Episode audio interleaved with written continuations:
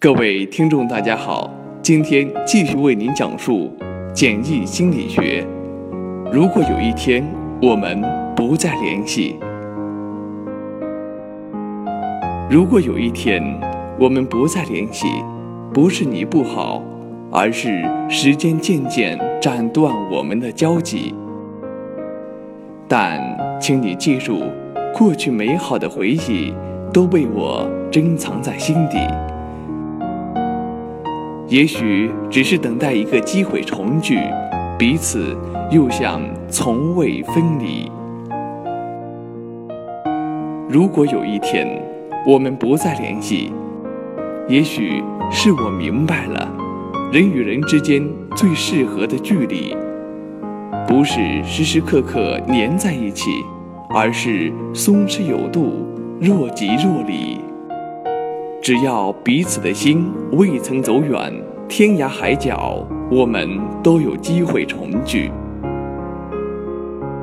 如果有一天我们不再联系，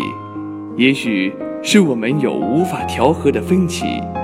恰当的远离能让你我在冷静中反思，为了找寻合适的相处方式和更久的情谊，为了让彼此更加亲近。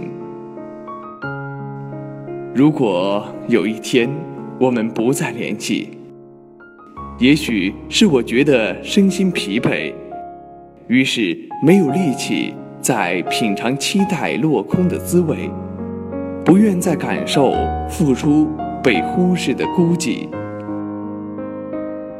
我不过是希望我的真心可以换来你的真意。